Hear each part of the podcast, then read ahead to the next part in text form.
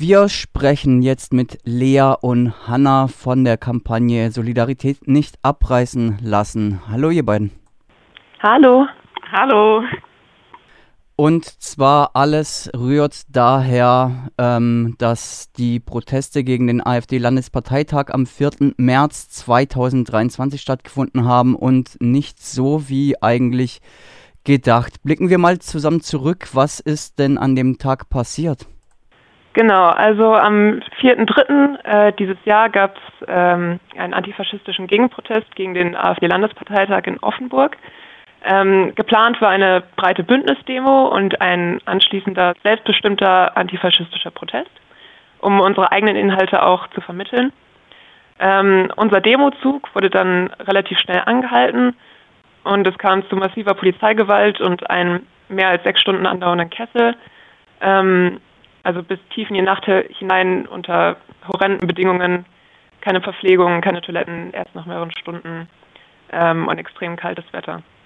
Und alle 400 Menschen in dem Kessel ähm, wurden anschließend Idee behandelt und es wird nun allen 400 Menschen mit Verfahren gedroht. Das waren ja nicht die einzigen Maßnahmen, die in der Folge ähm, angestanden sind. Also äh, von Seiten der Polizei und Staatsanwaltschaft äh, gab es dann ja noch weitere Ermittlungen. Könnt ihr dazu noch was sagen? Genau, also im Nachhinein zu diesen Protesten ähm, wurde erstmal eine Ermittlungsgruppe von der Polizei gegründet. Danach kam es dann zu zwei Hausdurchsuchungen in Karlsruhe im Zusammenhang einmal mit den verlorenen Akten. Ähm, also von den Polizei verlorenen Akten, die dann später aufgetaucht sind oder veröffentlicht wurden und einmal im Zusammenhang mit einem Feuerlöscher, der während der Demonstration eingesetzt wurde, um die Demonstration zu beschützen. Das Vorgehen der Polizei und Staatsanwaltschaft auf die Ereignisse vom 4. März 2023 bezogen sind ja nicht die einzigen Fälle von Repression gegen AntifaschistInnen in Süddeutschland. Könnt ihr ähm, weitere nennen? Ja, genau. Also äh, wir haben in den letzten Jahren auf jeden Fall verstärkt gemerkt, dass äh, ein enormer Ermittlungsdruck bezogen auf antifaschistischen Protest und Aktionen äh, besteht. Ähm, bisher wurden aber so Landfriedensbruch und Vermummungen, wie jetzt in vielen Fällen angeklagt, ähm, oft fallen gelassen, beziehungsweise kamen gar nicht erst zur Anklage. Und ähm, das ist jetzt so ist, dass aktuell so genau und so akribisch gegen alle Personen aus dem Kessel ermittelt wird, ist halt klar politisch motiviert. Ähm, genau. Und wir haben das vor allem in den letzten Jahren verstärkt gemerkt, vor allem bezogen auf so Sachen wie die Krawallnacht in Stuttgart oder das sogenannte Vasenverfahren. Ähm, also das nimmt in den letzten Jahren auf jeden Fall zu. Was auch zunimmt, ist die Schärfe in öffentlichen Debatten. Es ist ein gesellschaftlicher Rechtsruck zu verspüren. Hört man sich Diskussionen gerade im ähm, migrationspolitischen Bereich an.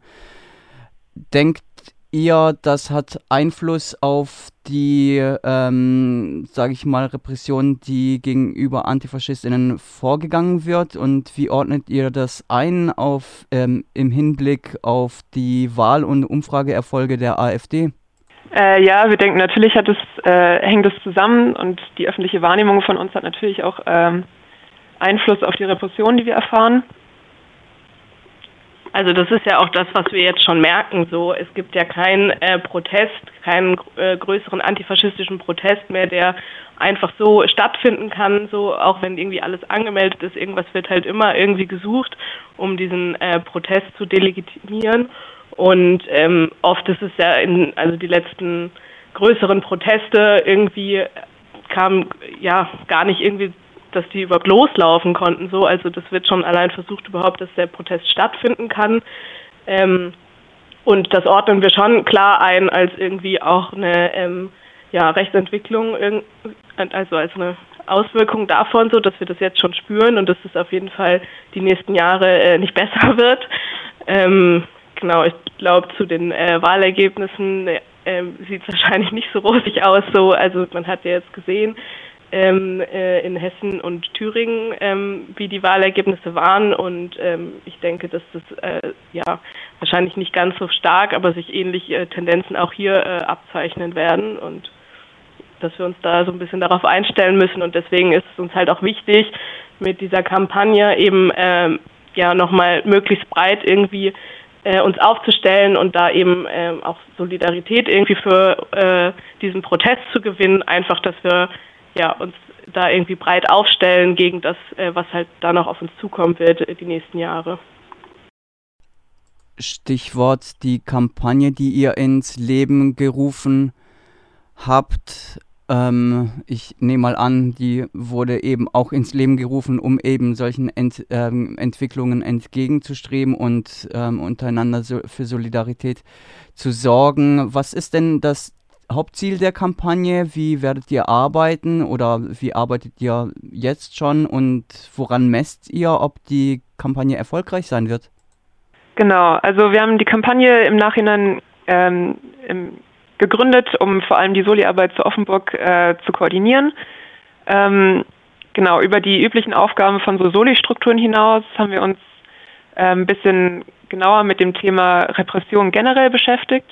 Also warum gibt es Repression, warum nimmt sie in der aktuellen Situation irgendwie zu und wie können wir uns vor allem politisch vor Repressionen schützen.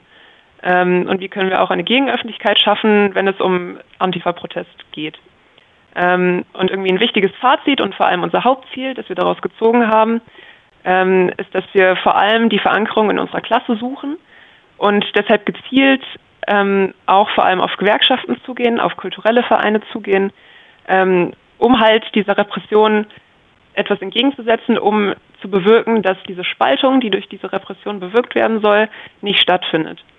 Ähm, Genau. Und aus diesen Überlegungen entstand auch die Idee einer Solidaritätserklärung, ähm, die man auf unserer Webseite finden kann ähm, und die man als Organisation oder als Einzelperson unterzeichnen kann, um eben die Unterstützung äh, auszudrücken.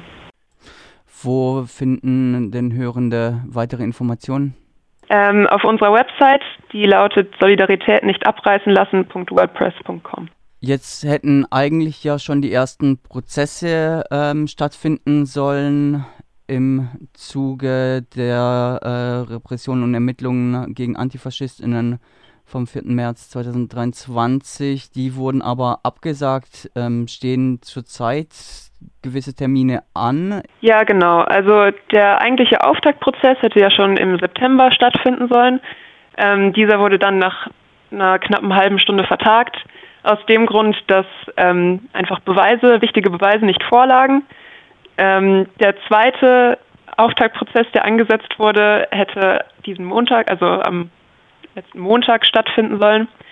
Der wurde aber abgesagt aus dem Grund, dass das Gericht es nicht geschafft hat, dem Verteidiger Akteneinsicht zu geben. Also wir sehen ganz klar, dass das Gericht absolut inkompetent arbeitet momentan, dass Beweise irgendwie einfach nicht da sind, dass Beweisführung äh, nicht ordentlich übermittelt wird. Genau. Die nächsten Prozesstermine ähm, stehen schon an. Einmal am 16.11. Ähm, um 15.30 Uhr vom Amtsgericht Offenburg. Ähm, genau, da wird es noch einen öffentlichen Aufruf zu geben zur solidarischen Prozessbegleitung. Genau, und wir haben noch so ein paar Termine, wo äh, ja wir schon wissen, aber wo jetzt noch nicht ganz klar ist, ob die tatsächlich stattfinden, weil da eben noch nicht klar ist mit den Anwälten, ob die da auch können und so und ähm, ja, ob dann tatsächlich auch die Akten da sind und so. Das ist ja, äh, wie gesagt, gerade schon ein bisschen irgendwie alles holprig und zeugt halt davon, ähm, ja, dass halt so versucht wird, möglichst schnell irgendwie jetzt so die ersten Prozesse irgendwie durchzudrücken, um da halt irgendwie äh, mal ein Ergebnis zu haben, was man halt dann vielleicht auch auf alle anderen äh, folgenden irgendwie übertragen kann. Ähm, und dass aber halt schlampig gearbeitet wird und ähm, ja, das bedeutet für uns natürlich auch mehr Aufwand, weil wir halt uns jedes Mal darauf vorbereiten, dass ein Prozess stattfindet und dann halt doch irgendwie wieder irgendwas ist. Ähm, deswegen sind wir jetzt sehr gespannt, was am 16. passiert. Ihr habt erwähnt, ihr wolltet äh, euch ja auch mit Gewerkschaften und Kulturinitiativen ähm, kurzschließen und vernetzen. Gibt es da irgendwelche konkreten Termine oder Maßnahmen oder wird es eher informell laufen? Also wir gehen gezielt auf die Gewerkschaften zu, auch über ähm, persönliche Verbindungen. Ähm, es haben schon einige unterschrieben, also zum Beispiel ähm, die junge EG Bau Nordbaden die Verdi-Bezirksjugend Mittelbahn Nordschwarzwald. Ähm, genau. Also es läuft schon einiges und wir sind auf jeden Fall mit äh, mehreren Personen in Kontakt. Ich wollte noch ergänzen, dass es ähm, auch äh, Veranstaltungen gibt, wo wir natürlich versuchen äh, zu nutzen, um halt dort auch ähm, ja unser Thema irgendwie zu platzieren. Also es gibt so einen äh, Film über die Zerschlagung der Gewerkschaften, der gerade viel ähm, diskutiert wird, auch innerhalb der Gewerkschaften und äh, genau in dem Zusammenhang versuchen wir halt dann eben auch unser Thema zu setzen, zu sagen, okay, jetzt merken wir irgendwie äh, einen Rechtsruck äh, spürbar und müssen halt schauen, dass wir wieder ja näher zusammenrücken und ähm, eben uns das auch wichtig ist, dass wir auch mit den Gewerkschaften in Zukunft äh, gemeinsam auf der Straße stehen. Abschließend noch mal ein paar Worte dazu. Wieso sollen sich Hörende ähm, einbringen, auf die Homepage gehen, den Aufruf unterzeichnen und bestenfalls am 16. auch nach Offenburg zum Gericht? Uns ist vor allem wichtig, dass äh, wir die Menschen mit der Repression, die jetzt ansteht, nicht alleine lassen, dass ähm, wir zeigen, dass wir uns als Bewegung nicht spalten lassen, dass wir als Bewegung gestärkt daraus hinausgehen ähm, und vor allem, dass Leute nicht alleine gelassen werden. Und natürlich kann man auch äh, gerne spenden. es gibt auch ein äh, Spendenkonto für die ganzen anstehenden äh, Prozesskosten, genau, weil ähm, die Rote Hilfe in der Regel äh, immer nur einen Teil bezahlt und wir versuchen, ähm, ja, den Rest halt irgendwie über die Kampagne noch zu stemmen, ähm, soweit möglich. Genau, und uns ist es halt vor allem auch wichtig, äh, dass sich mit dem Thema irgendwie beschäftigt wird, so dass es halt eben ja nicht immer was Schlimmes ist, äh, wenn man jetzt irgendwie einen Brief bekommen hat, dass man halt nicht damit alleine steht und dass man halt auch gemeinsam einfach da lernen kann, dass man da auch gestärkt zusammen rausgeht. Das schweißt auch einfach zusammen, wenn man halt weiß, dass da der Rückhalt in der Bewegung da ist. Ähm, genau, und deswegen finden wir es wichtig, ähm, sich damit zu beschäftigen und es eben auch ähm, ja, so zu verbreiten, dass es eben ja, nicht die Wirkung erzielt, die es erzielen soll, dass Leute sich irgendwie absondern, dass äh, es Vereinzelung stattfindet. Genau, und dass äh, es nicht heißt, dass man äh, ja, dass dann die politische Arbeit irgendwie niedergelegt werden muss, sondern dass es dann halt weitergeht nach dem Prozess äh, und weiter äh, politische Praxis stattfindet und stattfinden kann. Das sagen Lea und Hanna über die Kampagne Solidarität nicht abreißen lassen, die aufgrund der Repression gegen Antifaschistinnen vom Landesparteitag gegen die AfD und den Gegenprotesten am 4. März 2023 ins Leben gerufen wurde. Vielen Dank, ihr beiden, für das Gespräch. Dankeschön. Danke auch.